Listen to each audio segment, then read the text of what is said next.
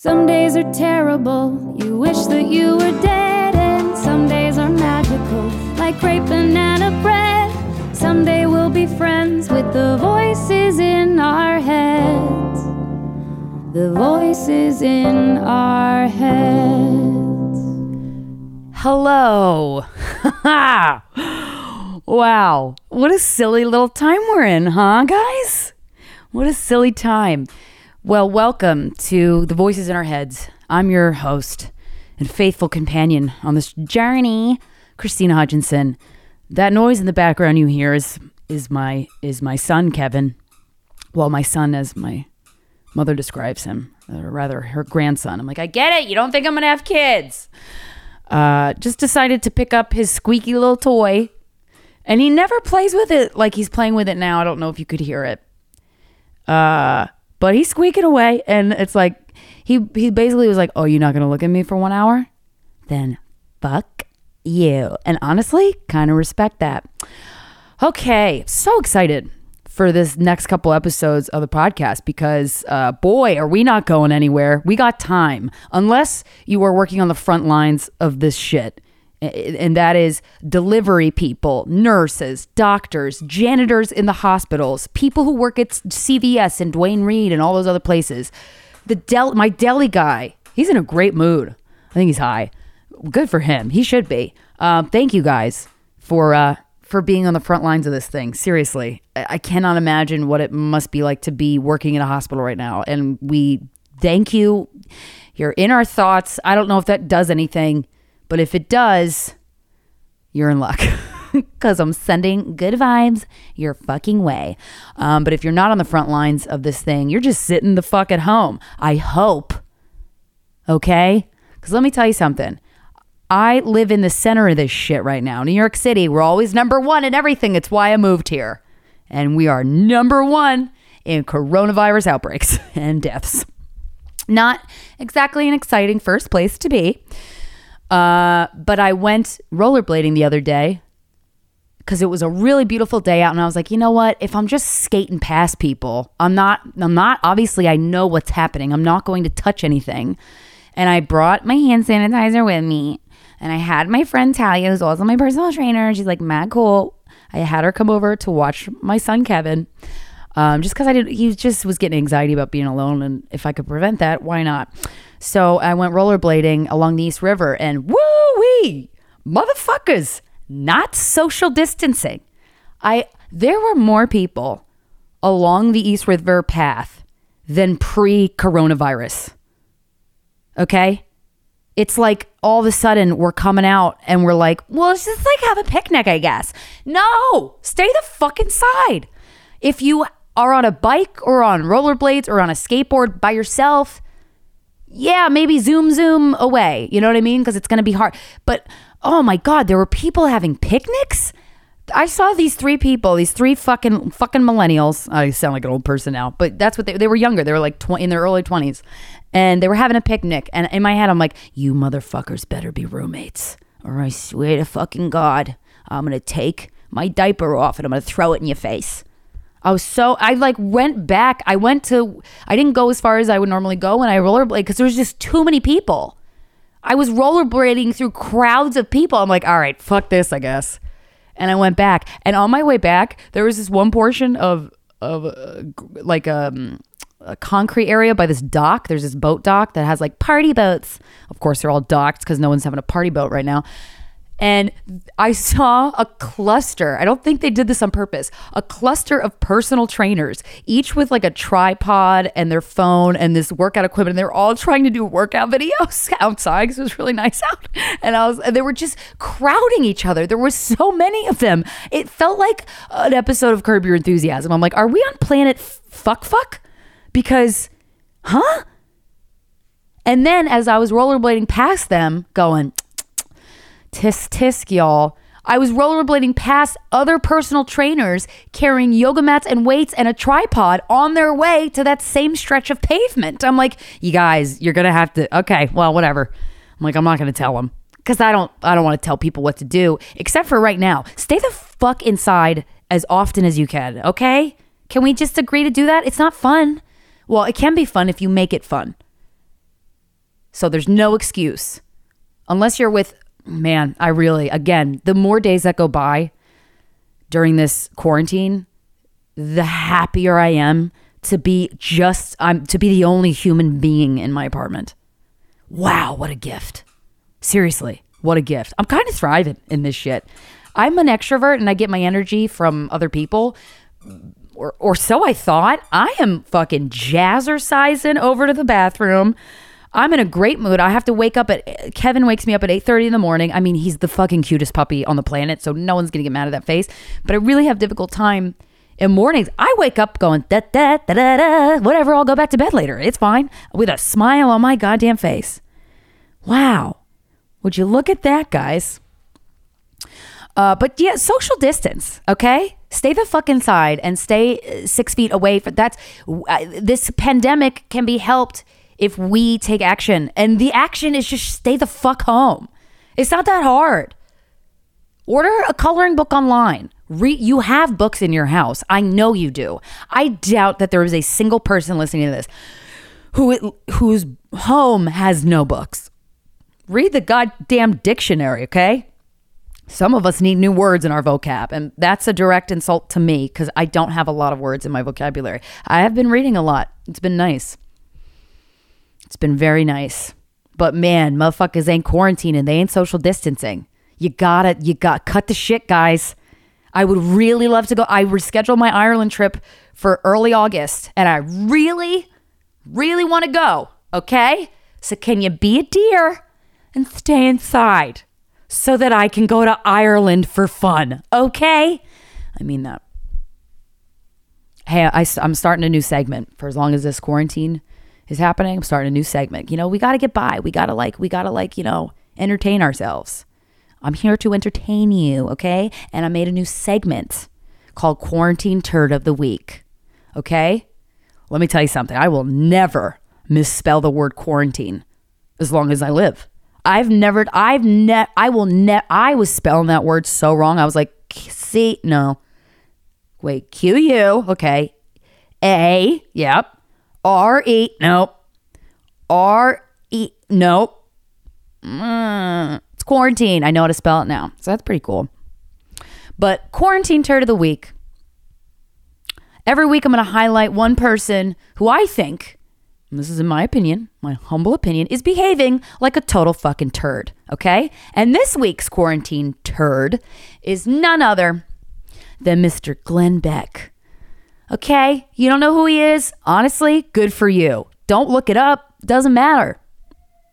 He is a radio show and he talks with fervor and he moves the masses with the power of his word. Just because he talks all dramatic like it's like Glenn, Beck. I got a fucking bachelor's of fine arts in acting, okay? I can talk real fancy and meaningful too. But I try to try to use my powers for good. Glenn Beck, I don't really think he uses his powers for good. He was quoted. I looked at. I saw this covered on uh, John Oliver. Um, last week tonight is a television show that I cannot recommend you watch enough if you have HBO Go or HBO or whatever fuck. Such a great show. It's it's investigative journalism at its finest and its funniest. Truly one of my favorite shows on television. Every time I watch an episode, I feel more educated and lighter about all the shit that's going on. Um He's a total turd. But so uh, John Oliver in his latest episode of Last Week Tonight highlighted Glenn Beck, uh, did a little clip of Glenn Beck uh, just being a piece of shit. And and uh, I looked up an article because I wanted to give you guys like exact quotes to do research because your girl has some time on her hands, okay? Puppies nap 18 to 20 hours a day. And Glenn Beck, there's an article on, on, the, the Daily Beast about it. You just Google it if you want to. I don't recommend it, but you could. Uh, and he's, he's quoted as saying, I mean, I'm in the danger zone regarding COVID 19. Doy. That's what everybody's talking about. I'm right at the edge. I'm 56. In Italy, they're saying if you're sick and you're 60, don't even come in.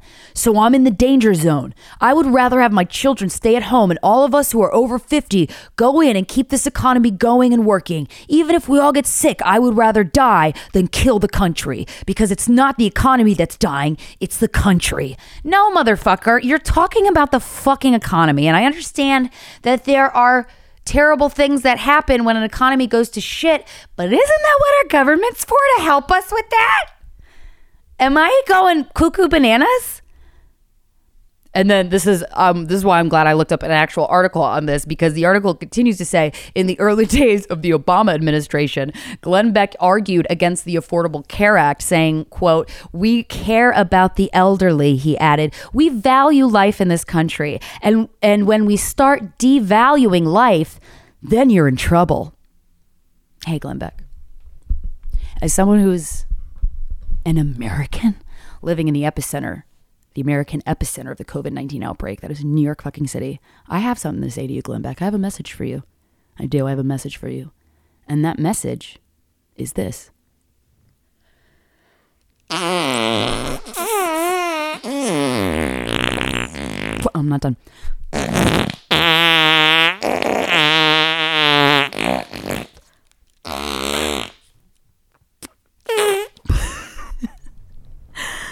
Oh, Kevin just hid under the table. He was very scared, but it was worth it. He'll get over it. He'll get. You got to get used to mommy making those song those sounds. No, no, no, not with the wire, motherfucker. Not with the wire, motherfucker. We don't do that. That's how I talk to my dog. But I say it nicely. I'm like, no, motherfucker, you can't do that. No, ah, motherfucker. I gotta stop calling him motherfucker. Okay. Anyway, that's like my message to Glenn Beck, who's this week's quarantine turd. okay. Uh, hey, Netflix hey Netflix, I, I, I have a request. Hey, you mind chilling out on the promotion of your little fucking film called Pandemic? Okay, it's not cute. It's not funny. I love going to Netflix. I love watching all my like shows on Netflix. But every time I have been on Netflix the past goddamn two weeks, what what thumbnail dost I slay my eyes upon? On first glance, this fucking thing called pandemic. Can you not right now? Not the time, okay? Are you my horny boyfriend that I'm no longer attracted to? Because damn, I'm not in the mood for that. I'm going to push you off the bed if you keep poking me, okay? Okay? And in an, an, effort to maintain some semblance of balance, I have an additional segment called Quarantine Queen of the Week. Okay? And I, I wish I could make a song for it. Ah, wait, someone want to make a jingle? Quarantine Queen of the Week or something. I don't know. Make it cute do a remix of what I say. If you want it, email it to me, the voices in our heads podcast at gmail.com. I have friends who make music. I don't want to bug them. But uh, yeah, I would love like a little like jazzy little uh little jingle after I announce all these segments. I think it'd be kind of fun. Why not up the production value, right? We got time, not going anywhere. Anyway, this week's quarantine queen is none other than fucking Rihanna. Yo, I mean, if I'm gonna be anyone on this on this planet and be in quarantine, is definitely a very rich celebrity. But she fucking is given the god goddamn back. Okay, she's given god she's given back. The Rihanna Foundation donated $5 million to an array of organizations that are trying to assist with the coronavirus relief. And I'm like, God damn, you queen, you quarantine queen. Thank you. What are you doing, Kevin? So you're going to uh, get used to that. I'll try not to yell at him, but I really need to make sure he's not doing anything bad. He's not. He's just he's um tearing to shreds that uh, at home voiceover booth that I never returned from that job who fired me. Oops. I do. I will return it one day, but mm, I gotta be in quarantine, so I can't do it now. And I honestly like it's really heavy, and I can't lift it. If you want my honest opinion, but I'll eventually do it. Um, okay. Um, Oh, very exciting announcement that I would love to make right now. Oh, very, very exciting. Goddamn. My short film that I made last summer that I poured my heart and soul to into that is one of my favorite creative experiences of my life thus far. Um, that I'm really pl- proud of, and I've watched the final cut of it so many times. And to be honest, kind of so moved by my own performance, I cry every time. Like I gotta say, I gotta say, I'm not trying to be cocky. I did win Best Actress my senior year of high school, and I'll never forget it. I'm, I'm pretty. It's pretty good. The the man. Dwell is my short film that I made. It's 23 minutes long. It is my love child with uh, so many creative people that I admire in my life are in it. Corinne Fisher is in it with me. Justin Silver is in it. Wendy Starling is in it. And fucking Will Forte is in it. Uh, I'm so proud of this. And um, uh, I got to work with the crew, the director, Allie. Oh my God, she was so amazing. And Ben and fucking Chelsea from Business Insider. Um, they fucking they I, I met them through doing a project with Business Insider, and then we we worked on this film one weekend last summer and oh my god the best creative experience i've ever had so my point in all this is telling you that the film is going to be released worldwide it's going to be on my website to watch for free um, friday uh, april 10th at 8 p.m. Eastern Standard Time is the time that the film Dwell will be going up live on my website. That's where you watch it. Uh, I'm going to make it available for free for everyone to watch. Um, yeah, what a good. I mean, I mean, a lot of companies be like taking advantage of of uh, everyone's emotions during this time, and they're like producing these ads that are like, "It's really hard to be alone," like, but like we're always together, and like, yeah, the sentiment is true. I get it, but like, you know, capitalizing on our griefs a little. Yeah.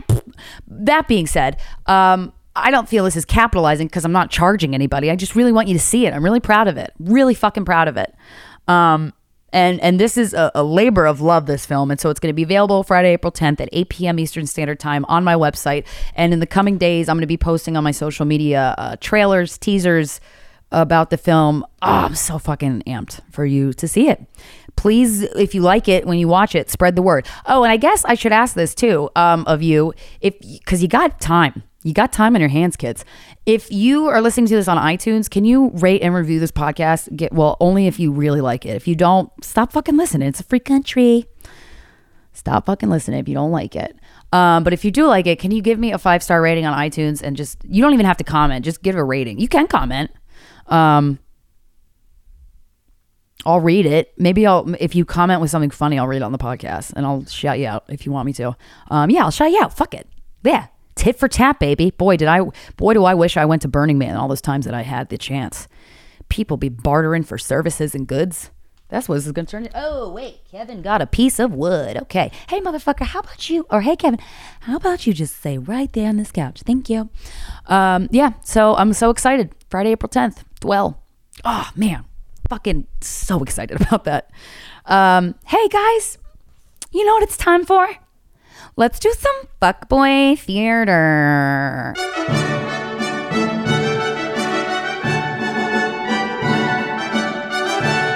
Speaking of like being like an amazing like actress or whatever.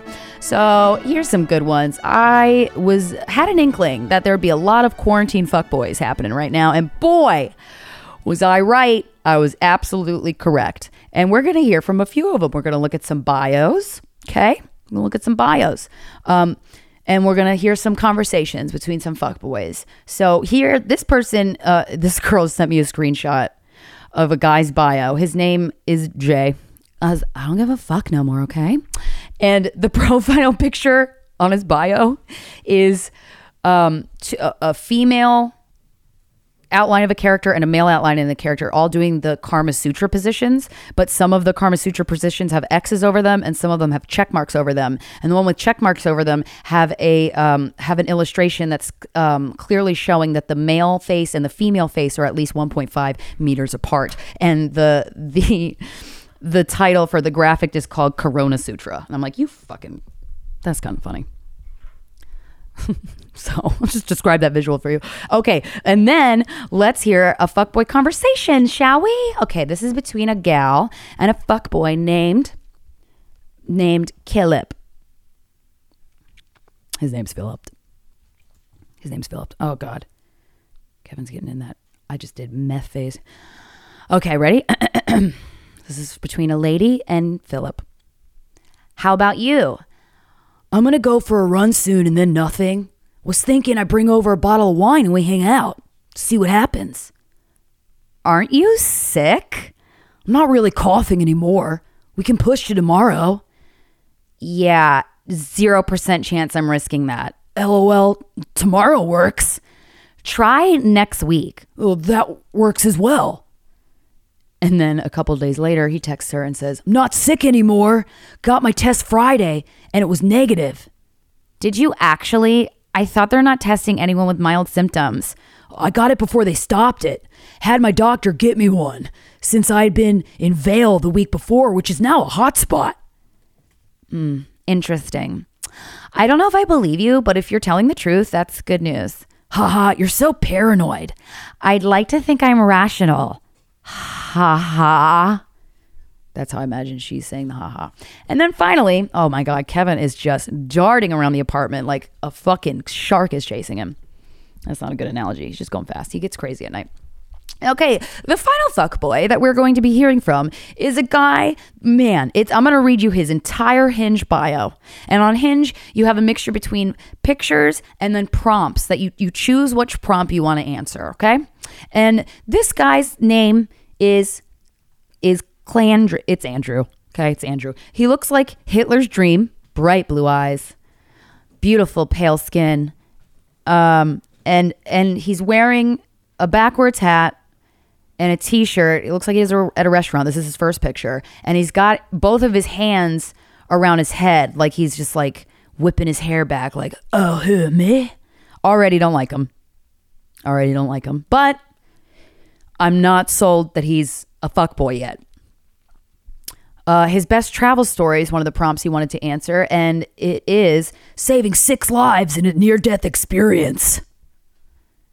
And then I bet he's just dying for a girl to be like, wait, like what happened? He's and he'd be like, oh, I ate a bunch of girls out when I was in in France. Oh.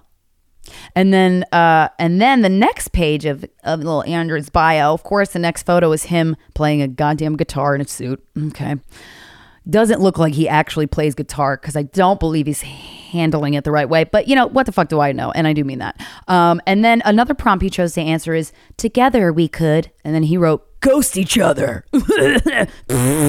cool. And of course, the next photo is of him in sunglasses with a dog. That definitely is not his dog. Definitely not. He's holding that dog like he just met that dog.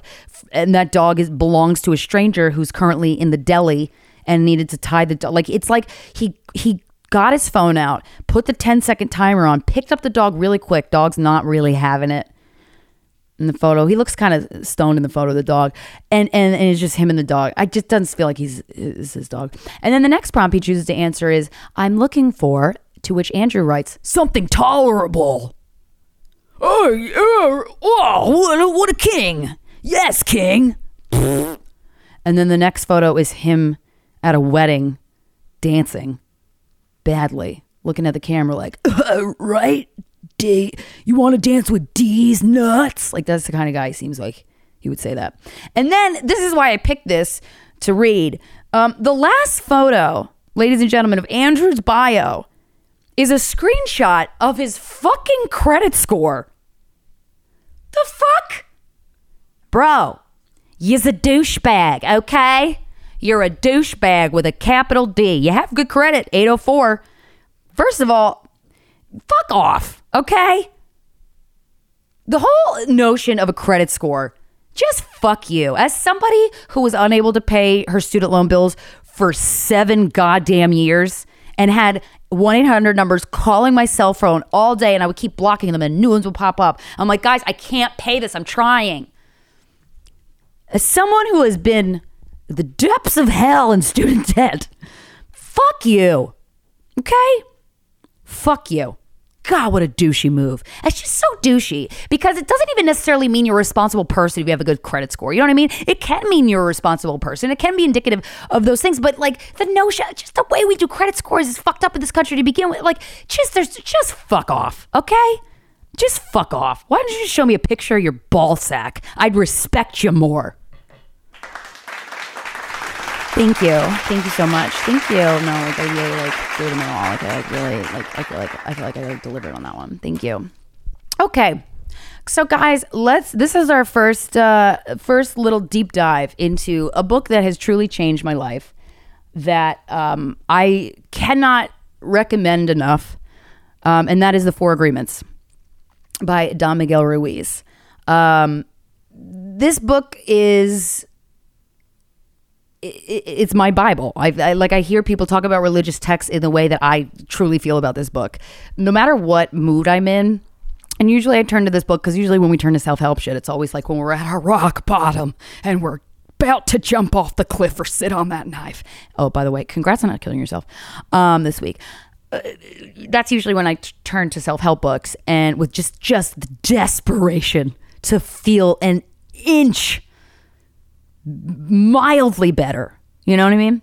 But this book I turn to a lot when I'm in a good mood, when I'm in a bad mood, when I'm angry, when I'm sad, when I'm confused. Hold on, Kevin's eating something. God damn it. One second. Sorry. Um, this book is something that I turn to uh, often, and I have the audiobook, which is narrated by a gentleman named Peter Coyote. And oh god, his voice is so soothing. I've I've listened to the audiobook. Kid you not, I'm not exaggerating. Probably uh, well over 50 times. I fucking love this book. Um, and I'm really excited to take a deep dive. And and regardless of what your belief system is, just for the next couple episodes about the four agreements, humor me. Okay, just humor me. Just think of it as a little hour a week experiment on your part, or over probably probably gonna go over an hour, but that's okay. Them's is the rules. I can break them. Um, just just entertain the fact that this might be a great way to live, a great philosophy to live by, to live by. Don Miguel Ruiz, he's a Mexican author of, and this is from his website, of Toltec spiritualistic and neo shamanistic texts. I know reading it in that voice makes you sound like I'm making fun of him. I fucking love this guy. Uh, his work is best received among the members of the New Thought movement that focuses on ancient teachings as a means to achieve spiritual enlightenment. I don't really know much about the New Thought movement, haven't looked into it, but I do know that every word I've read in a book of his, I'm like, yo, yes.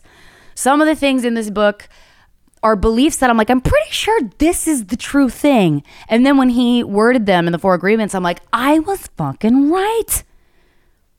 Because, you know, your girl always, you know, I'm always like, oh, yeah, no, sorry. So I'm always, I, I feel like up until recently, I've always apologized for what I think and I don't really stand up for myself and I'm not really, um, and so when things would happen or people would act in certain ways, I'm like, I feel like that's kind of fucked up. I just gotta keep it to my little cute little self, you know? Um, but now I'm like my own like grown ass woman, okay? And I'm like taking over my life.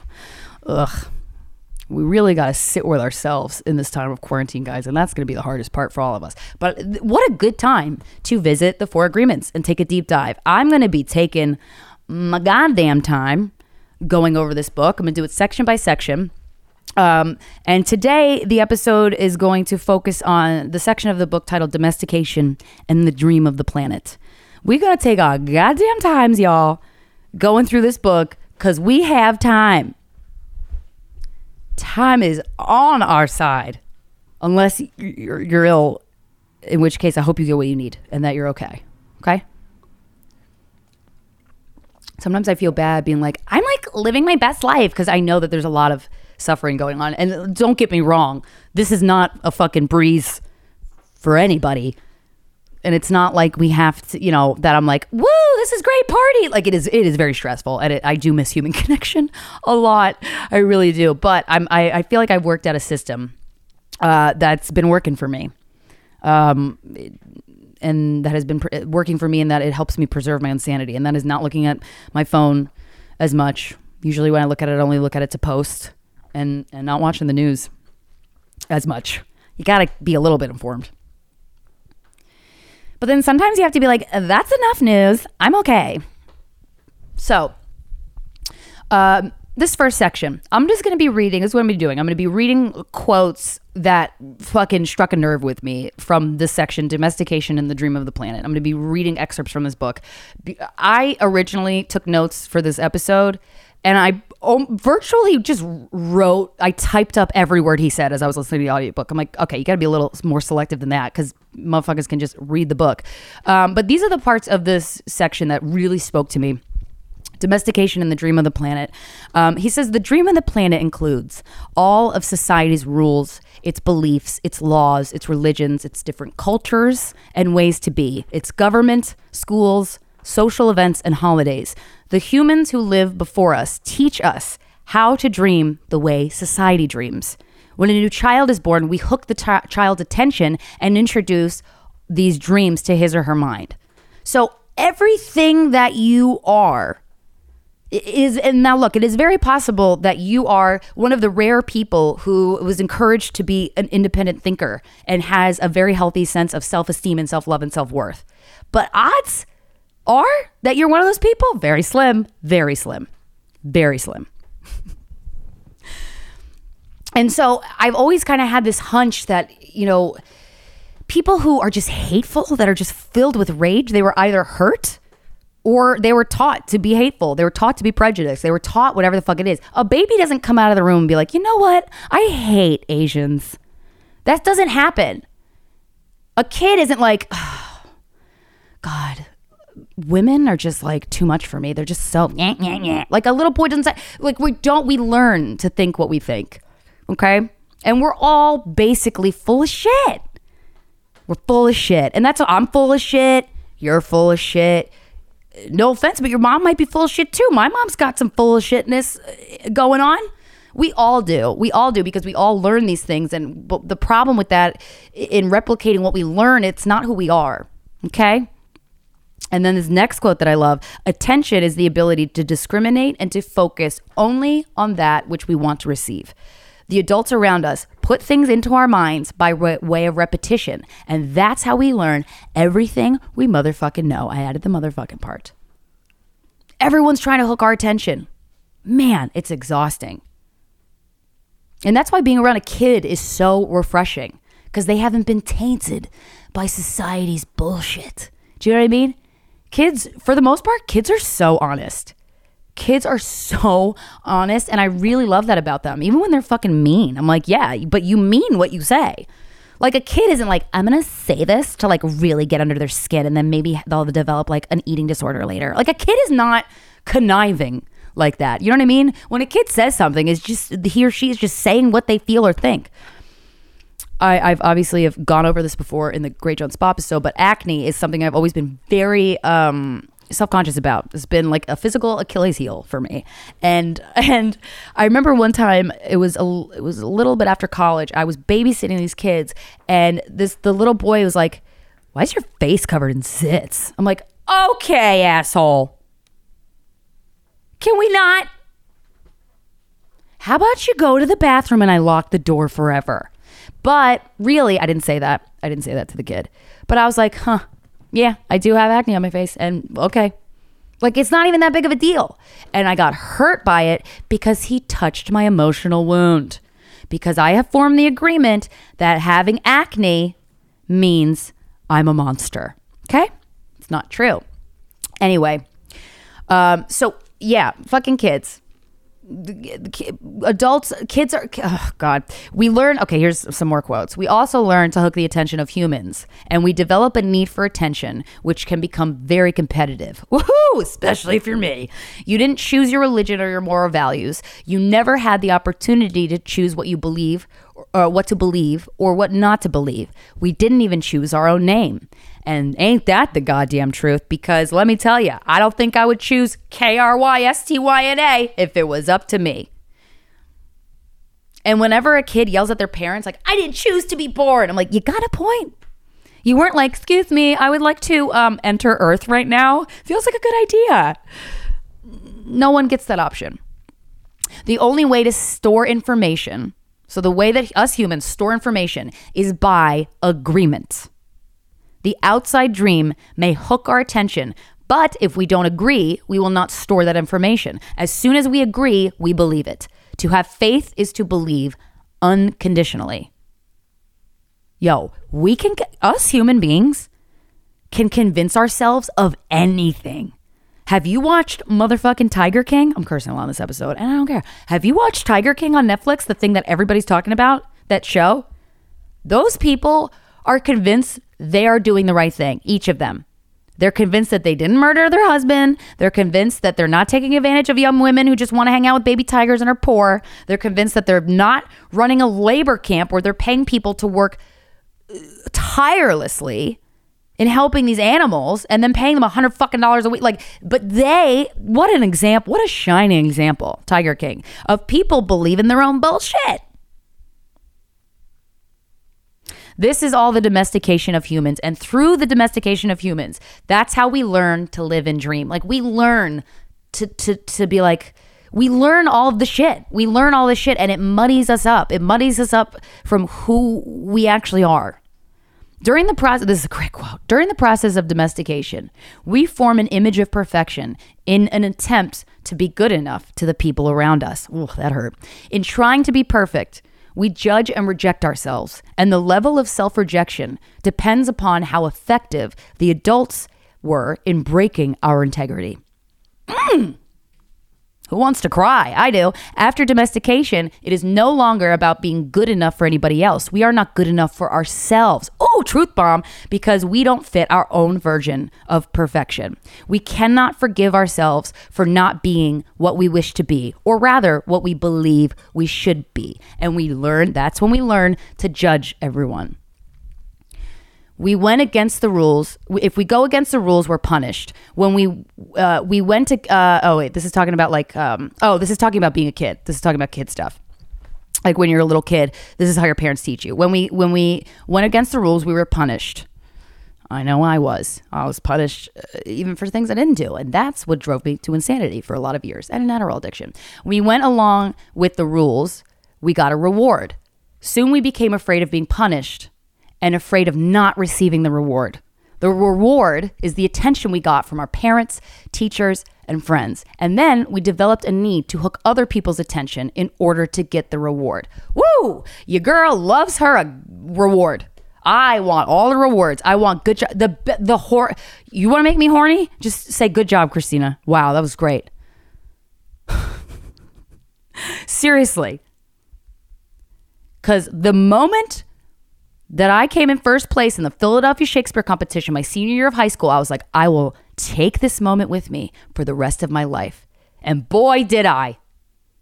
I remember it like it was yesterday. I remember what I wore. I remember every second of getting that. They get, because, I mean, it wasn't even a metaphor. It was just, they gave me a giant trophy, half the size of my body. And it said first place, Christine. And I was just jerking off mentally. Woo! And I remember I was so annoyed because the fucking trophy, this giant golden trophy.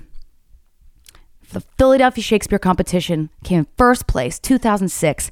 My monologue was Portia from Julius Caesar. Is Brutus sick? Yeah, eat your fucking heart out, Glenn Beck. I can fucking say shit nice too. I was so annoyed because my high school was like, well, we need to keep the trophy at like the high school, like in like a showcase thing because it has like your name on it. I'm like, but I'm a senior and the year is done and I don't, I don't get to walk by the trophy going, that a girl. All, all I wanted was a pat on the back and a good job. All I want, I was starving for that as a child and as a teenager and as a 20 something and now, but not as much because I'm learning. It's like a journey. We're learning, okay? Oh, God, I love rewards.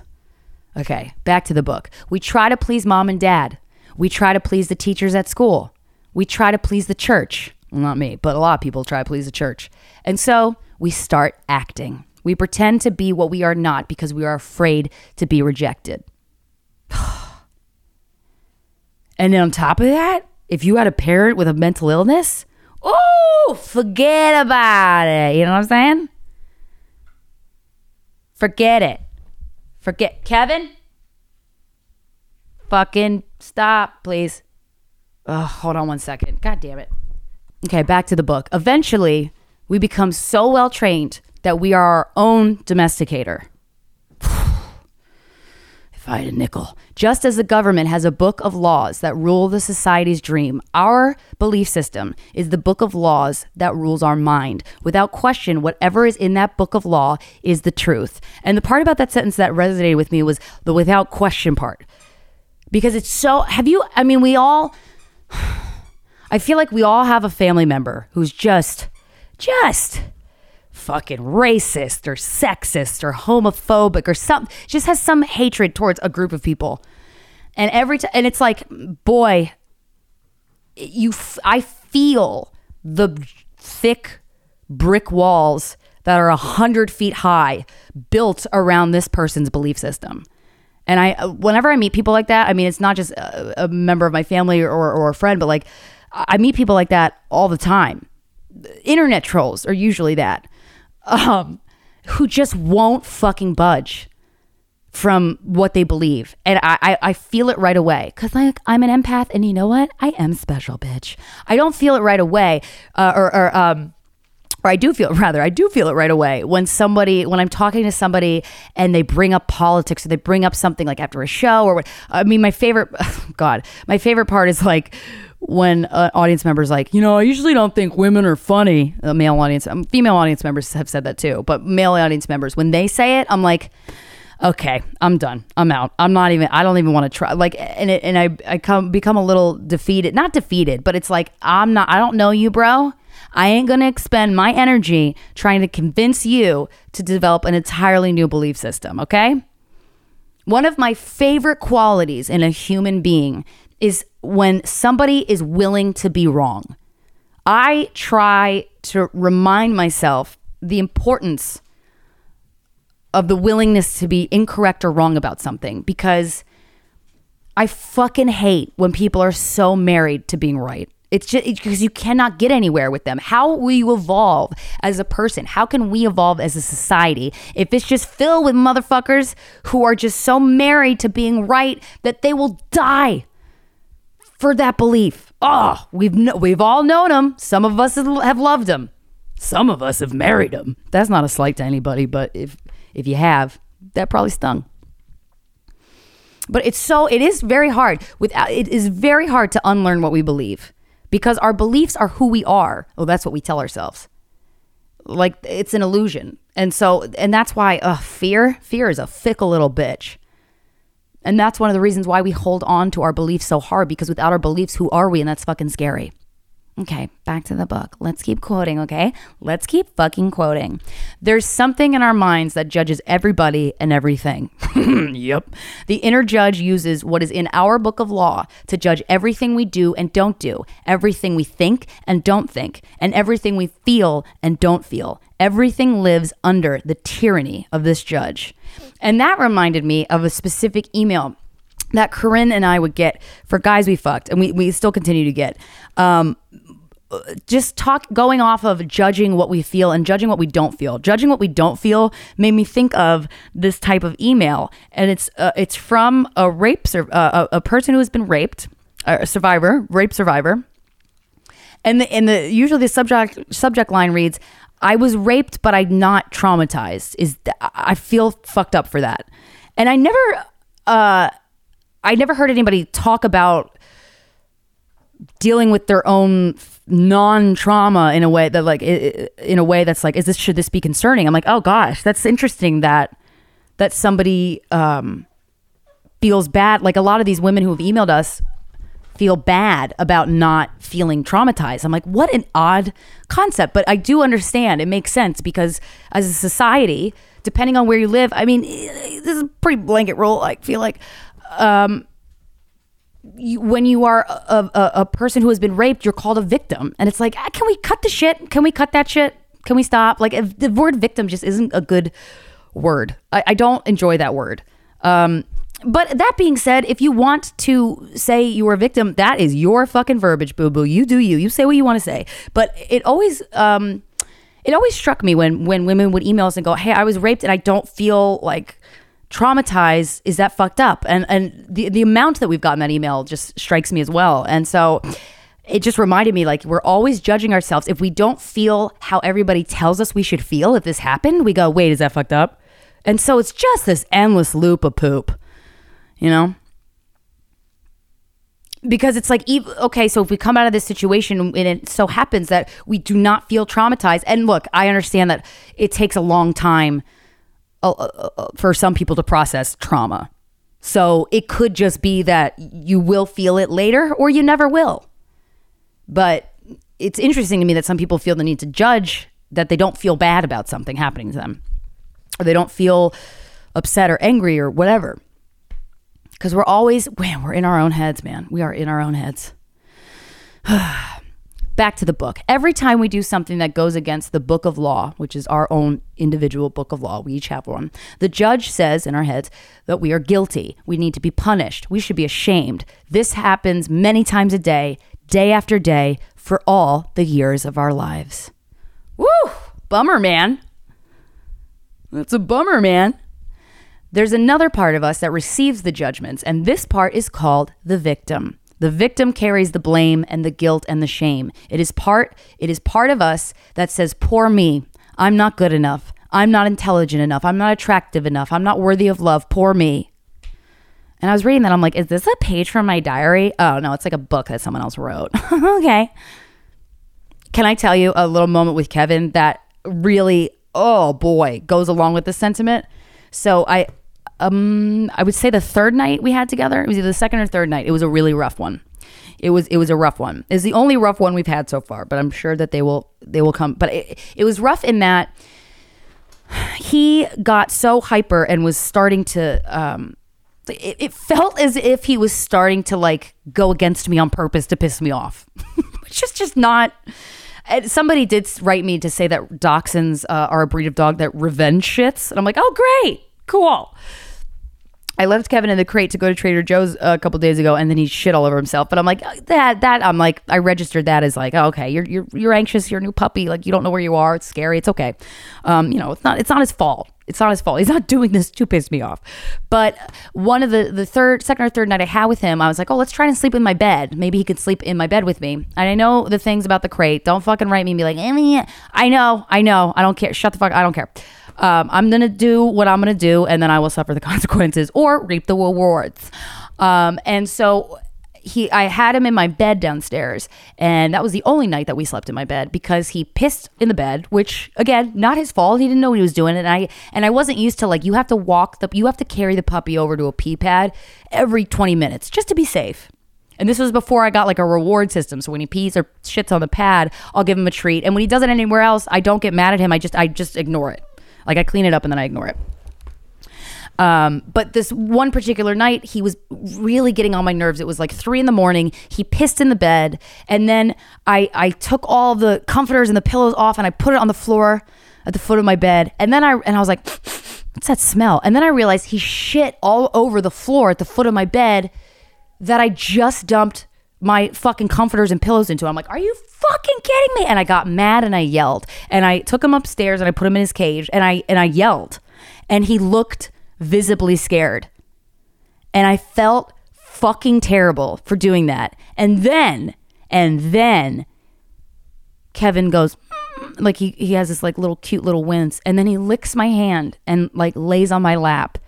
And I, oh, I'm gonna cry talking about it. I felt so bad. And I burst into tears and I screamed, I don't think I deserve unconditional love. And I cried for 20 minutes with Kevin in my arms. And I'm like, wow. And I and I still believe that. I understand that sometimes I can like pull all of these like maybe I do this because of this and sometimes they're right and sometimes they're not. But let me tell you something. I I learned something about myself and I look, if if a psycho, if a therapist was like, "Hey, I don't think you think you deserve unconditional love," I wouldn't be like, "What?" But I, I never had it made to me so clearly in that moment because he he loved me back, even though I just yelled at him and scared him, and he just calmly sat on my lap and licked my hand, and I'm like, oh, I don't deserve this. Woo! And I cried, and he was like, "Dude, what the fuck? Like, just relax." But ugh. And it, it really made me understand that I don't believe I deserve to be loved unconditionally. And and I know the roots of that. I know exactly the roots of that. And I am I accept the roots of that. They are what they are, and everyone has did the best job that they could. But but man, I was so I felt so shameful and guilty. And then I'm like, you know what, Krystyna, fucking let it go. Okay? Look, you learned something new about yourself. That's probably true. You don't think you deserve unconditional love. Okay, but you know what? You do. So let's move forward.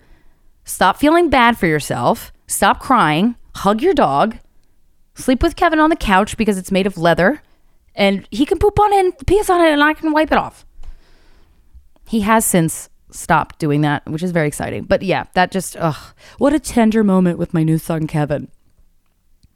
But I that's one of the things that I've told myself I'm not worthy of unconditional love because I was I was a kid when I was dealing with a parent with bipolar and it and it was really confusing and no one explained it to me and and if you're a kid who's uh, who has a parent with a mental illness you probably know what I'm talking about. And so you make these agreements and so they're so deep in your fucking mind and you realize, "Oh my god, all this behavior all my a lot of my past behavior can be pinpointed to the me acting out of the fact that I don't think I deserve unconditional love. But you know what, bitch? I do. And so do you, and so do you too. Okay? Even Andrew deserves unconditional love. Who posted his credit score on his he he does. But he doesn't think he does, so he thinks he needs to do a little song and dance show for you. Here's my credit score. Maybe you'll look over my bad personality and fuck me. But let's all be honest with ourselves, okay? When we realize something that we're like, oh, wait, I'm ashamed of this because I made an agreement long ass ago. Cool. That's really great to realize it. Move on, okay? Move on with that new knowledge. How exciting is that new knowledge, okay? All right, back to the book. Back to the book. We're moving, we're grooving. Whatever goes against the book of law will make you feel a funny sensation in your solar plexus, and it's called fear. So, in other words, when you do something that goes against the rules that you've convinced yourself are true, you you feel fear. Breaking the rules in the book of law opens up your emotional wounds, and your reaction is to create emotional poison because even if the book of law is wrong, and spoiler alert, it most likely is, it makes you feel safe. Whoa! Let me repeat that. Let me repeat that. Breaking the rules in the book of law opens your emotional wounds, and your reaction is to create emotional poison because even if the book of law is wrong, it makes you feel safe.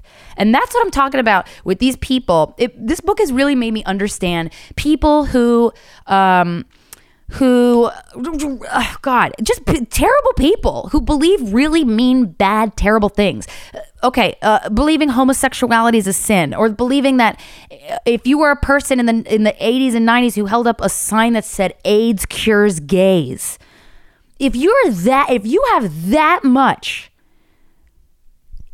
like hatred in you, it's based in fear. And your fucking dad probably taught it to you because he learned it from his dad who learned it from the Bible, whatever the fuck. That's why I fucking hate religions who discriminate against somebody based on, for example, their sexual preference.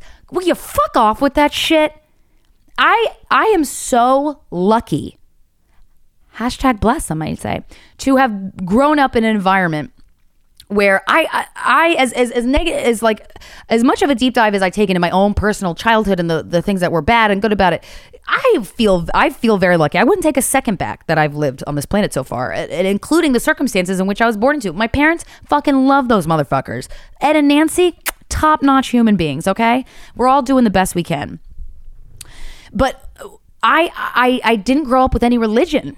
I and I'm one of the few people I know that truly had no religion in my life. And what an amazing experience that has been because I had friends as a kid who did have religion in their lives, who did go to church. And my mom would let me go to church with them and I got to learn about various religions. I'm like, oh, this is kind of cool. But I learned about it from a perspective of hey, some people choose to practice religion and some people don't. We don't. It's not that we're anti God. My mom just had other fish to fry at the time.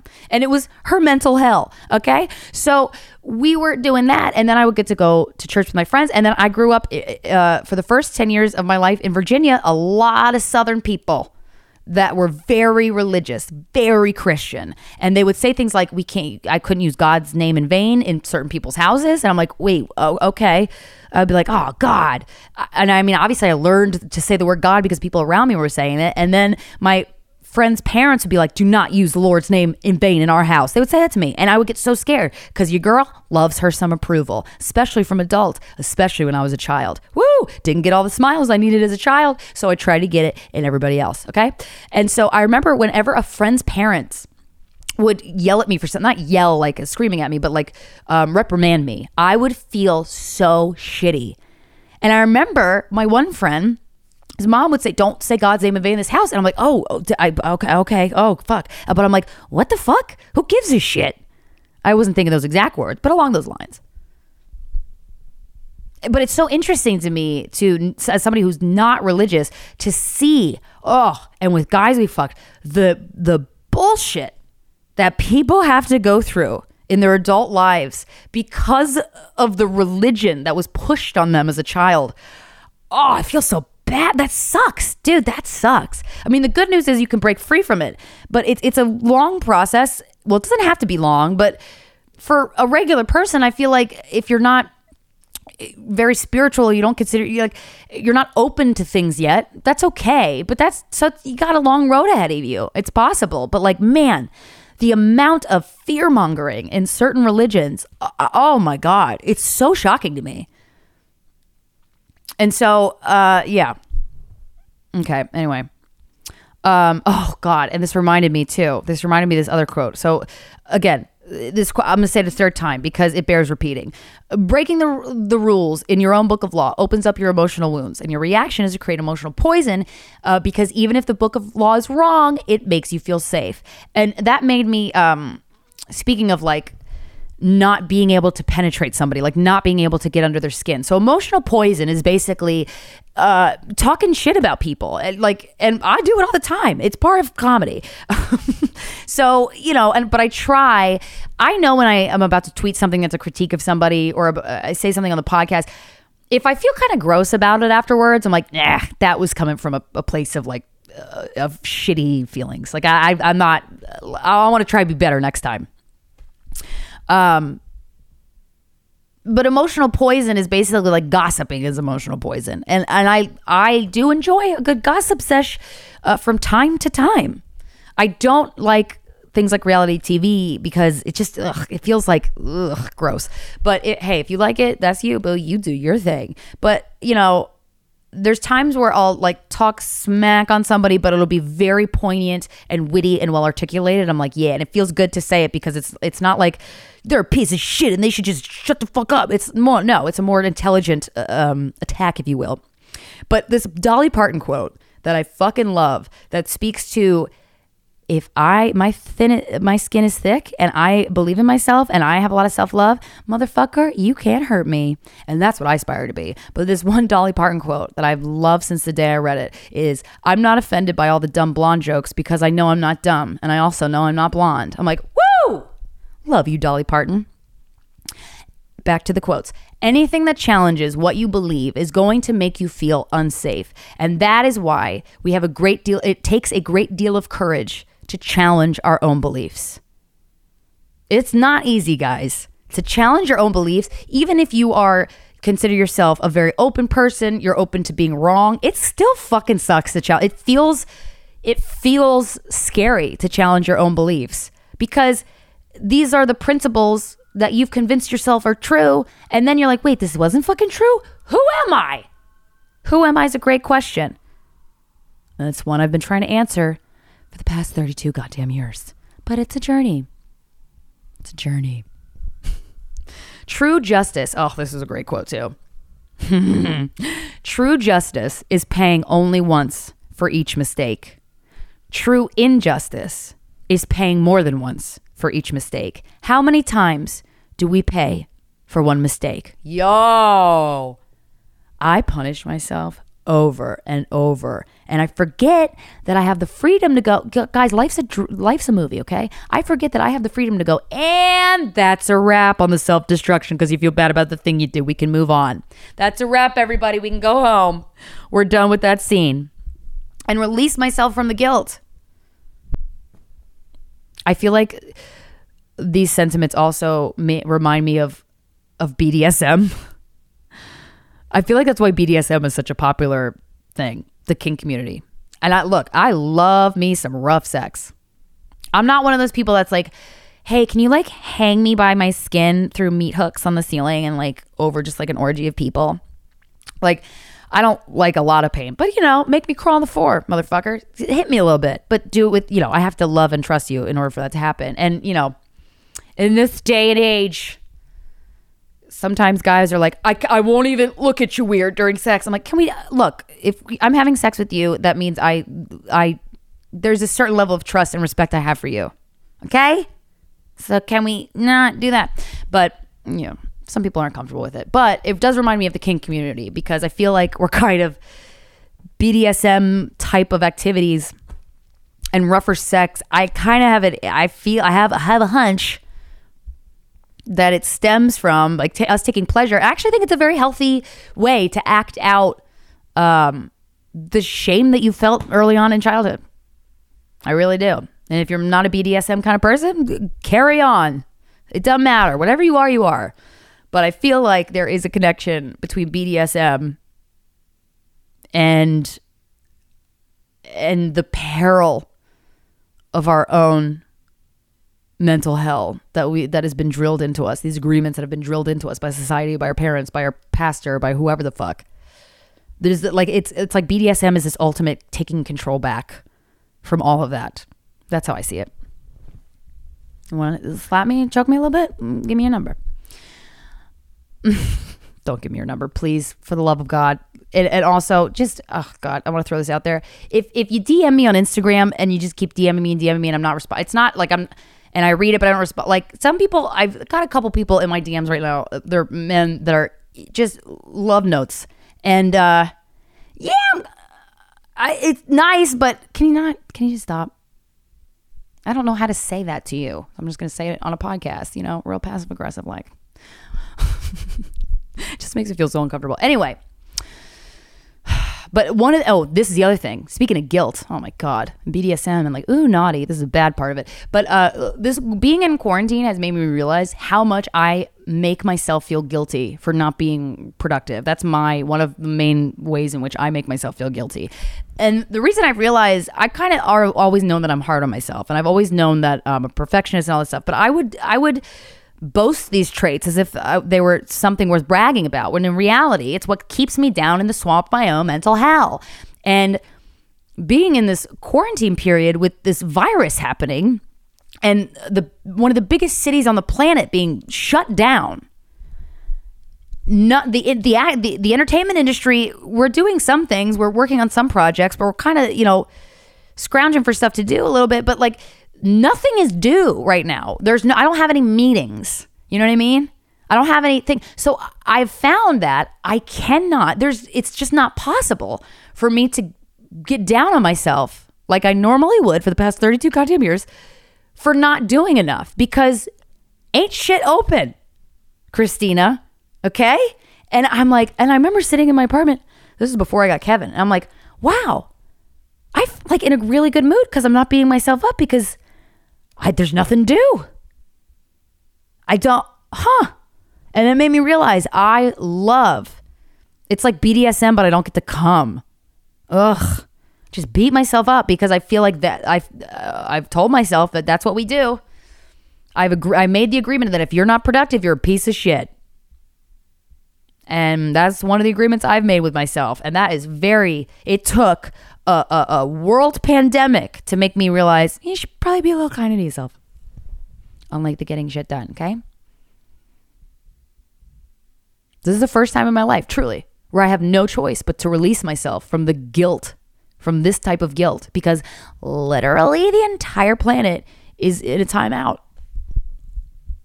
Okay, back to the book, back to quotes. The human is the only animal on earth that pays a thousand times for each mistake. We have a powerful memory, unfortunately. We make a mistake, we judge ourselves, we find ourselves guilty, and we punish ourselves. If justice exists, then that was enough, and we don't need to do it again. He probably didn't mean it in that tone.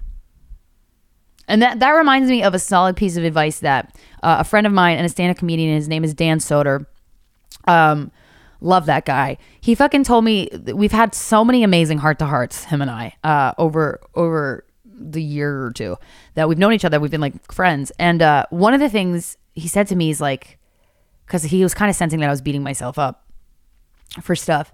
And he's like, everything that has happened in your past, that's in your wake. And when he says wake, he means like if you've ever been in a boat, the wake is the wave pattern created by a boat at the back of the boat. So if you if you're on if you've ever been on a boat like a, a smaller boat like a speedboat or a rowboat whatever not a rowboat but and if you're sitting in the back and you look at the patterns that are created by the boat going through the water that's the wake. And he said that he's like everything that happened in your past is in your wake. Look forward. And I'm like shit, Dan Soder, that's good advice. Back to the book. But every time we remember one of our mistakes, we judge ourselves again. We are guilty again, and we punish ourselves again and again and again. Man, and then now think of a person. Let's do a little activity for like a second. Think of a person you've met in your life who's truly miserable. I'm willing to bet that that person is miserable because they've created the judge inside of their head is in is is nonstop punish. They're punishing themselves nonstop. And it's probably because their parents have punished them nonstop. And this is the way that we've learned. We learn to abuse ourselves. I feel like if our parents have abused us in some way, and it, it doesn't matter how terrible of a person your parent was, truly, they did the best they could. And sometimes their best is shit. It's very shit.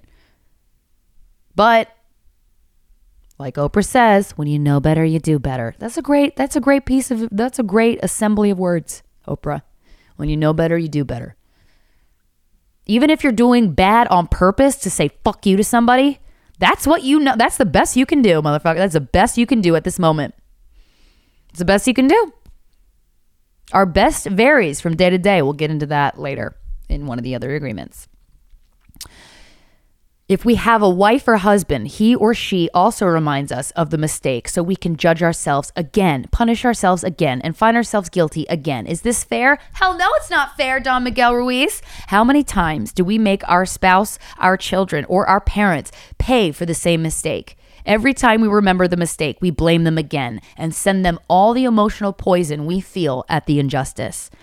And so that part of the book, when I first read it, it made me ask myself, huh, do I punish my mother for the mistakes mistakes in quotes? She did her best. Do I punish her for for the quote mistakes she's made?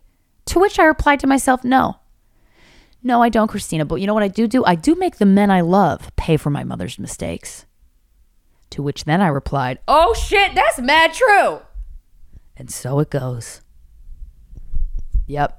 That's a heavy one that I, I realized. I don't make my mom pay for the mistakes, but I make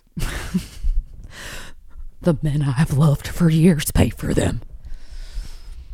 Eh, That's not as heavy as as I feel like it's coming off. Um, but that I was like, yeah, I feel like that's how I that's how I act out um, all my fears. And I and I pu- I push things on people. Like I'm like I basically this is not what I say. You know, like in the long term relationships I've been in, I don't say this exactly, but I through my actions I say this like, you know what? I'm gonna be mad at you for like a really long time for something you didn't do. Isn't this fun? And they're like, no, I don't think it's really fun. I'm like, shut up, it's fun. And so uh, I'm trying to be better. Trying to be better. trying to be better. And the the whole concept of emotional poison which we'll we'll get into with the first agreement, which is going to be the next episode. It it makes me rethink the way that I talk about Donald Trump. Because my truest self, and, and I mean this with all my heart, when I when I say it out loud, when I echo this thought, it feels good, it feels right, it feels true. I want Donald Trump to be an amazing president. My truest self is fucking rooting for that guy to be great, you know? There aren't a lot of moments so far where I've thought, "Wow, you're doing great, Donald Trump." However, I personally send a lot of emotional poison in his direction, and a lot of us do. You know, my father, oh, God, one of the most noble, I just fucking love my dad so much. He's such a good person. And one of the things, like, he has some of these, like, um, like his own rules. Like, he does not talk badly about the president of the United States. He was drafted into the Navy at 18 years old, into which he retired um, chief. Uh, he was an E8 in the Navy. That's a really high ranking. And he earned that. And he has a lot of honor and a lot of integrity. And he's always like, he would never, you know, he, he uh, like when Obama was president, he's a, he, my dad is a Republican. He was like, Ugh, but he would never talk disrespectfully, no matter how much he hated any politician who was elected in office, where he never talked about them with disrespect because that was one of the the obviously they fucking drilled that into him in the Navy, I'm sure, but like. I don't know. I always admired that about him, and it made me it, it, to the point where whenever I would say something really shitty about, that, like just something nasty, and and even if I truly believe with all of my heart that he is terrible for this fucking country, whenever I would go to like tweet something about him, I'm like, this fucking piece of shit. And I would, and it would just, before I would press tweet, I'll go, eh, that kind of feels gross to say. Regardless of how disrespectful I believe this man to be, is the solution to act like an internet troll towards him? Is that gonna fucking help the situation, Krystyna? No, it's not. And I feel like he's such an easy target for a lot of people to throw their emotional poison at. And politics in general, and, and a lot of religions, anything that gets people heated, emotional poison just gets tossed in the air. We're all guilty of doing it. Um, and I saw a clip the other night. I was watching CNN because I have like a little window where I where I watch the news, and I I was watching CNN and they said they they they fucking showed a clip of Donald Trump saying stuff, and I and I took to Twitter with my angry little thumbs, and I wanted to tweet something nasty to alleviate the anger and frustration that I felt towards him, and then I took a second to think, which is a new thing for me. it's like a new thing I'm trying to do. I took a second to think, and I thought, what good would come out of this? I, I would have I, I would have some people supporting whatever the fuck I just said and be like, yeah, fuck him or whatever. And then I would have some people vehemently opposing what I said and tweeting at me like, you, you stupid whore. Like, what what good would that do? So I decided to tweet something that that that uh, I, that Don Miguel Ruiz might consider this emotional poison, but it didn't feel bad to tweet. I wanted to be like, I wanted to turn my anger into something silly and lighter, like lighthearted. So I tweeted, and I'm, I stand by what I said. I tweeted, uh, this is what I tweeted. Trump stares into the sun during an eclipse, stuffs his face with fast food, shakes hands with people infected with COVID 19, and is still in good health. I bet if you pushed him off a cliff, his ball sack would form an accidental parachute and his farts would gently float him into safety. That was my tweet. Because I was like, you know what? I don't want to. This feels better. This doesn't feel like emotional poison. Maybe some could consider that it is, but I it didn't feel bad for me. So that's an example of like, you know, how we can like a ball improve. Uh, more quotes, more quotes, guys. I got some more. The judge in the mind is wrong because the belief system, the book of law, is wrong. Ooh, that hurt. The the whole dream is based on false law, meaning your whole dream is based on false law. 95% of the beliefs that we have stored in our mind are nothing but lies. Woo, that hurt. Someone get me a plate because I just got served a Golden Corral buffet of truth. Shout out to all my southern people who still eat at Golden Corral. Well, you can't right now. I hope you're not. I hope fucking Golden Corrals aren't open. That's a buffet. Guys, remember when we could go outside and go to buffets? That was fun. If we look at human society, we see a place so difficult to live in because it is ruled by fear. Throughout the world, we see human suffering, anger, addictions, revenge, violence in the street, and tremendous injustice. Ooh, who's horny? If we compare the dream of human society, this is the this is one of my favorite quotes. Oh god. If we compare the dream of human society with the description of hell that religions all around the world have promul- prom- promulgated. That's not whatever, just fuck off. We find, okay, let me redo that. If we compare the dream of human society with the description of hell that religions all around the world have encouraged, we find that they are exactly the same. Oh, shit, bitch. Religions say that hell is a place of punishment, a place of fear, pain, and suffering, a place where the fire burns you. Fire is generated by emotions that come from fear. Whenever we feel the emotions of anger, jealousy, envy, or hate, we experience a fire burning within us. We are living in a dream of hell. Woo! Yup. Some people made a career off of that fire. And then I wanted to look up other like religions. I, I looked up hell in, in Wikipedia because that's like as far. I just went like first thing that pops up in Google, uh, and in the Wikipedia page for hell, it says in many religion uh, religious cultures, including Christianity and Islam, hell is often depicted as a fiery, painful, and harsh harsh place inflict, uh, inflicting suffering on the guilty. Despite these common depictions of hell as a place of fire, some other traditions portray hell as cold. Buddhists, and particularly Tibetan Buddhists description of hell feature an equal number of hot and cold hells. Among Christian descriptions, Dante's Inferno portrays the innermost circle of hell as a frozen lake of blood and guilt. Yo, we live in hell, y'all. But we have the ability to create a beautiful dream for ourselves so that we're in a bubble of heaven. Okay? If you consider hell as a state of mind, then hell is all around us. This is back to the book, obviously. Whenever I read, like I'm like reading a text, I'm quoting the book. If you consider hell as a state of mind, then hell is all around us. Others may warn us that if we don't do what they say we should do, we will go to hell. Bad news, we're already in hell. No human can condemn another human to hell because we're already there. Oh, shit. Give me a bib. I'm going to eat that plate of truth that I just got served. Goddamn. And my favorite part, if you have the audiobook, the narrator Peter Coyote when he reads the sentence when he reads the sentence, bad news, we're already in hell, he laughs. He's like, bad news, we're already in hell. Like the way he says it is so perfect. It makes me so happy. Others can put us into a deeper hell, true, but only if we allow this to happen. And boy, do a lot of people love allowing that. I'm one of them. Doubt, guys, doubt, doubt is a seed. Okay, I'm obviously not quoting him anymore. I'm, this is me.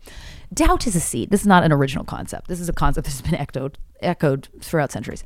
Doubt is a seed. Okay, just humor me with people. Doubt, doubt is a seed, and if someone can implant doubt into us, and if we then water and fertilize that goddamn seed, it's going to grow into a big old pile of stinky shit that we smell until we throw the poop in the trash.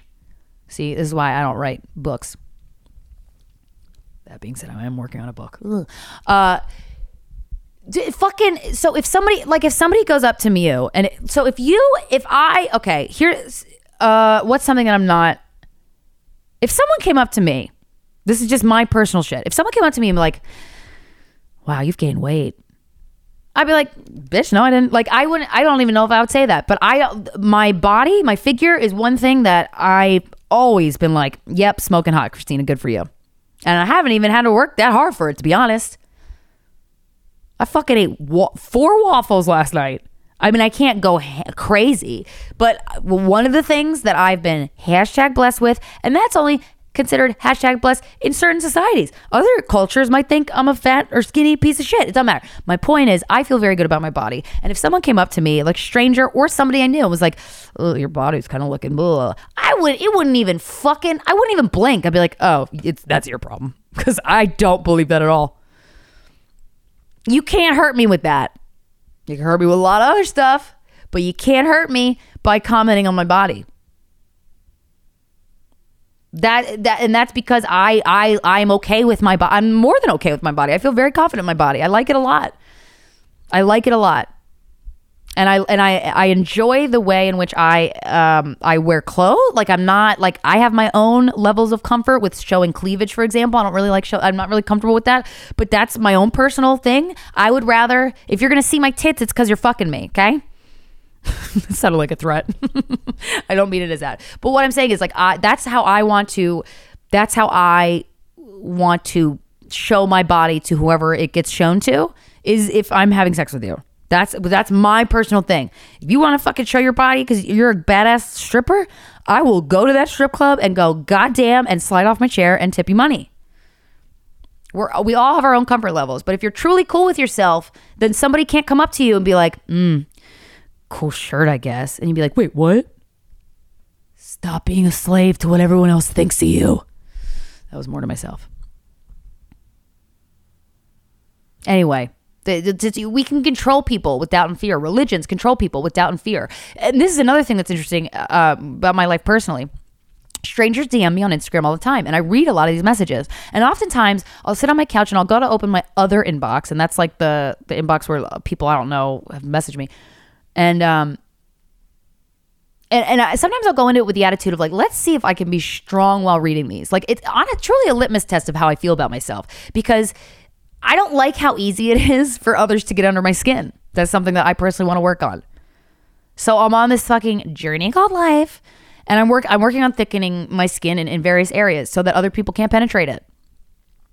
I mean, when when a person is being so outrageously rude to me, I think it's hilarious be- because, and the reason I think it's so funny is because, like, oh, motherfucker, I see right through what you're doing, and I don't, I don't even feel bad for. I just don't care. Like, you just don't affect me. Like some people, one one of the classic tweets I used to get back, like whenever Corinne and I would do this podcast, Legion of Skanks. Love those dudes. Love that. po- Love the uh, Skanks fans. But sometimes I'll go on certain podcasts and they'll have like a little tiny little nook of fans that are pieces of trash. A lot of podcasts, like certain podcasts, I, I know that if I go on that, I'm gonna get you know some dude. Like if I go on a uh, fucking Jim and Sam show, I know I love those guys too, and most of their fans, amazing people. But I know from experience that if I go on that show, I'm gonna get a tweet that says you should be raped, you dumb whore.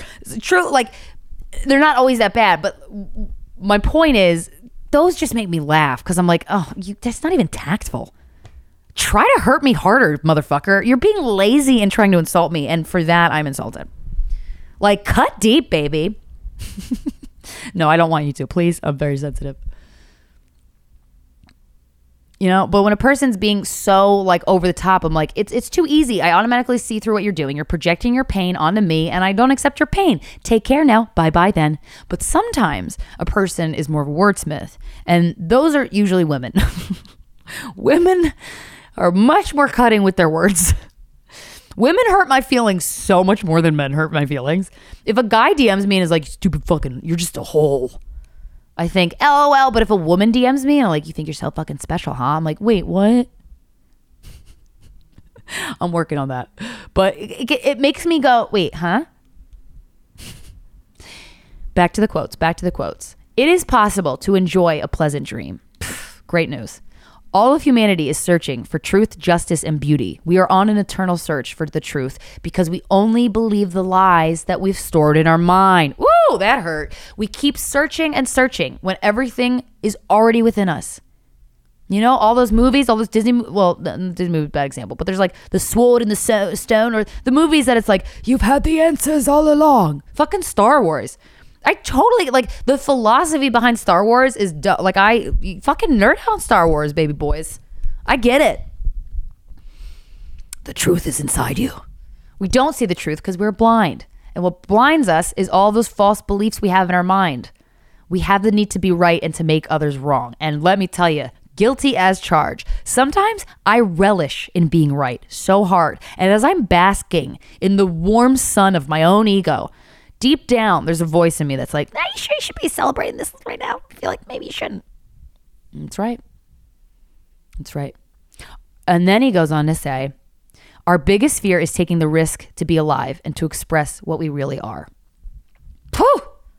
And that's why I love doing stand up comedy because an audience sometimes if I'm performing in front of like just people who listen to guys we fucked and who are like who know my life story, that's a very unique situation. Usually, a stand-up comedian is going to go on stage and the audience is going to know their childhood trauma and all their sexual experiences. You know what I'm saying? So you, you have to earn and, and people have a bullshit detector. Everybody has a bullshit detector. And when if you're a stand-up comic and you go on in front of an audience who's never heard of you and you're full of shit, they're gonna not laugh. That, and, and so that's why I love it. When I'm at my personal best as a stand up comedian, it is always when I'm on stage being the truest version of myself and when I'm dancing in that. I can be true to myself on stage and it feels good, but when I'm dancing, when I'm relishing in who I am and it feels true to me, and I'm just dancing the joy of being me on stage in front of a group of strangers. That is one of the most freeing feelings I personally have ever felt. And it's a huge reason why I personally love doing stand-up comedy because I'm I'm being loved for who I am. And it's it's nice. It's nice.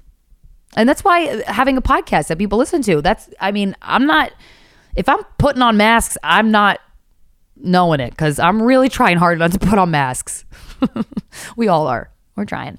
We're so often afraid that someone will notice we are not what we pretend to be. We judge others according to our image of perfection, and naturally, they fall short of our expectations. Take notice, guys. The next time you judge another person, just take notice. You might notice that you're projecting your own fears onto everybody else. And you might notice that we project onto other people, what we project on other people is virtually a blueprint for how exactly we reject ourselves. I mean, uh, we dishonor ourselves just to please others. You see teenagers taking drugs to avoid being rejected by other teenagers. And boy, that's why I drank in high school. I was like, please, I was so starving for the love of my peers, but I was equally starving for the love of my mother. So I didn't smoke cigarettes or weed in high school at all. The first time I ever smoked weed was the day I graduated high school. And I would always brag to my mother that I haven't, I'd be like, oh God, I would always brag to her about how I've never smoked a cigarette, never smoked weed. I would say this to her so much, and every time she'd be like, "Honey, that's ama- I'm so proud of you," and I'd be like, "Yeah, mom. Like all my other friends, they like smoke pot, and, like smoke cigarettes, but like not me. I haven't, and I didn't. I didn't smoke pot. I didn't smoke cigarettes." But uh, the only reason I didn't do that was so in my head, so my mother would love me. And then a couple years later, I was like, "Wait, weed's kind of cool." And then a couple years after that, I'm like, I could tell my mom I smoke weed. And I did. I told my mom I smoked weed. I'll never forget. it. I was in the 96th Street, six train stop. We were. I was taking her to Penn Station. She was visiting me, and I was taking her to Penn Station. And I was like, I feel like I could tell my mom I smoke weed. I remember, I'll never forget this conversation. We're standing on the platform, 6th train platform, 96th Street, going downtown to Penn. And I was like, yeah, you know, I, I smoke weed every once in a while, mom. Because I did, truly at the time, it was every once in a while. now it's more than that, and I'm fine with it. But I was like, yeah, I smoke weed. And she looked at me. She gave me the same fucking look that she gave me when I was 16 in that restaurant when she asked me if I was a virgin and she left the restaurant. She gave me that same, and I'm like, oh, come on, man. I'm like 23 but it reminded me of how I would just I would just brag to my mother about how I'd never smoked a cigarette and never smoked weed so much so that I was like I'm never gonna do I told her I was like I'm never gonna do that mom when in reality when I eventually told her I did it I I I, I wish I had the wherewithal to be like hey mom you know people change adult like people change what they want to do with their life. They change what is acceptable for them. They change their own comfort level with substances. And i'm completely comfortable with the way in which i consume marijuana i, I could have said all that but i didn't because i didn't have the words. But man, I used to brag about that. Okay, let's let's do a couple more quotes and then we're done. Humans punish themselves endlessly for not being what they believe they should be. They become very self-abusive and they use other people to abuse themselves as well. Oh, that cut. But nobody abuses us more than we abuse ourselves, and it is the judge, the victim and the belief system that make us do this. If we make a mistake in front of people, we try to deny that mistake and cover it up, but as soon as we're alone, the judge becomes so strong, the guilt is so strong, we feel stupid or bad bad or unworthy. In your whole life, nobody has ever abused you more than you have abused yourself. God damn. The limit of, oh, here we go. The limit of your self abuse is exactly the limit that you will tolerate from someone else.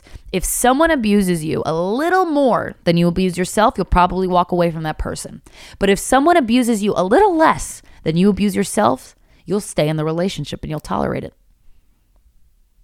If you abuse yourself very badly, you can even tolerate someone who beats you up, humiliates you, and treats you like dirt. Why? Because in your belief system, you say, I deserve it. This person is doing me a favor by being with me. I'm not worthy of love and respect. I'm not good enough. Woo! But girl, you is good enough. And boy, you is good enough. And theys and thems, yo, you's good enough too. The more self love we have, the less we will experience self abuse. Self abuse comes from self rejection, and self rejection comes from having an image of what it means to be perfect and never measuring up to that ideal. Oh, that hurt. The most important agreements are the ones you've made with yourself. So, all along your little life, you've made these varying agreements with yourself. a lot of it's unconscious because we're not three years old and we're like, you know what? I feel like my mother was projecting on me and maybe I shouldn't take it personally. No, we don't fucking say that. We're like, okay, mom knows best. In these agreements that you've made with yourself, you tell yourself who you are, what you feel, what you believe, and how to behave. The result is what you call your personality. And when I read that part, I was like, I fucking knew it, dude. I fucking knew that you make up your own. I've always had this philosophy. I'm like, you make up your own personality.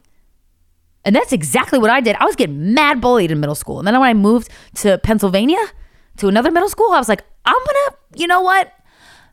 I'm going to rework my personality and just make up a new one. I want I want I want a personality cuz uh, the one I have has not been cutting it so far. So I need to devise a plan. Someone's yelling outside. I need to devise a plan to to be likable. I want to be more likable because your girl's mad resourceful even as a, even as a child even as a child. I want to be likable. So i'm like i gotta what what kind of personality do i like? And i truly just sat in a room and i was like this is the kind of person i want to be.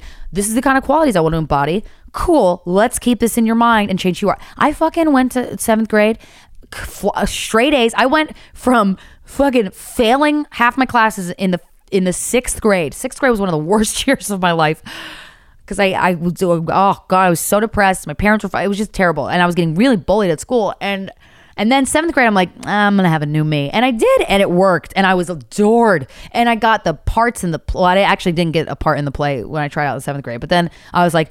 I will never feel this sense of rejection again. By ninth grade, I'm gonna get the goddamn lead. And you know what I did? Was it driven by the desperation to be loved? Yeah, but whatever. Okay? We learned that later in life.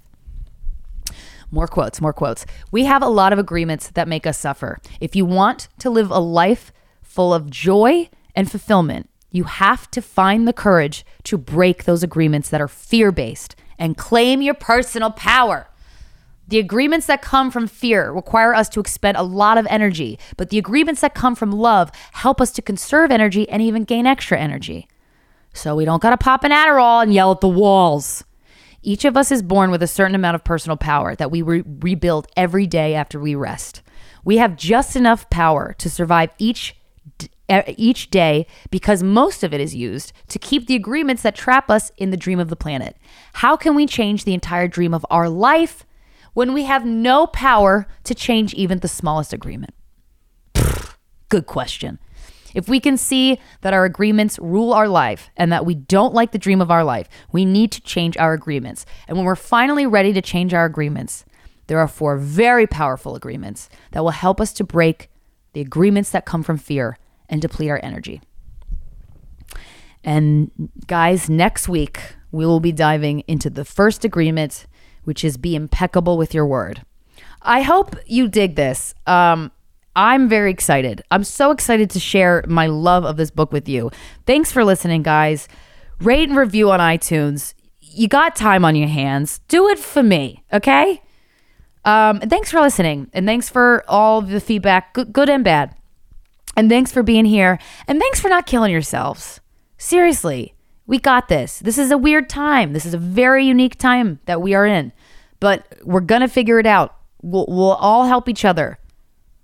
We'll all do the we're we do the best you can. Okay, make sure your best is is is is at a level that you are happy about. Okay. Oh, I'm so excited to dig more into this fucking book. It's amazing. Next week, be impeccable with your word. We're gonna get into it. I'll talk to you next Wednesday, guys. Shine bright like a diamond.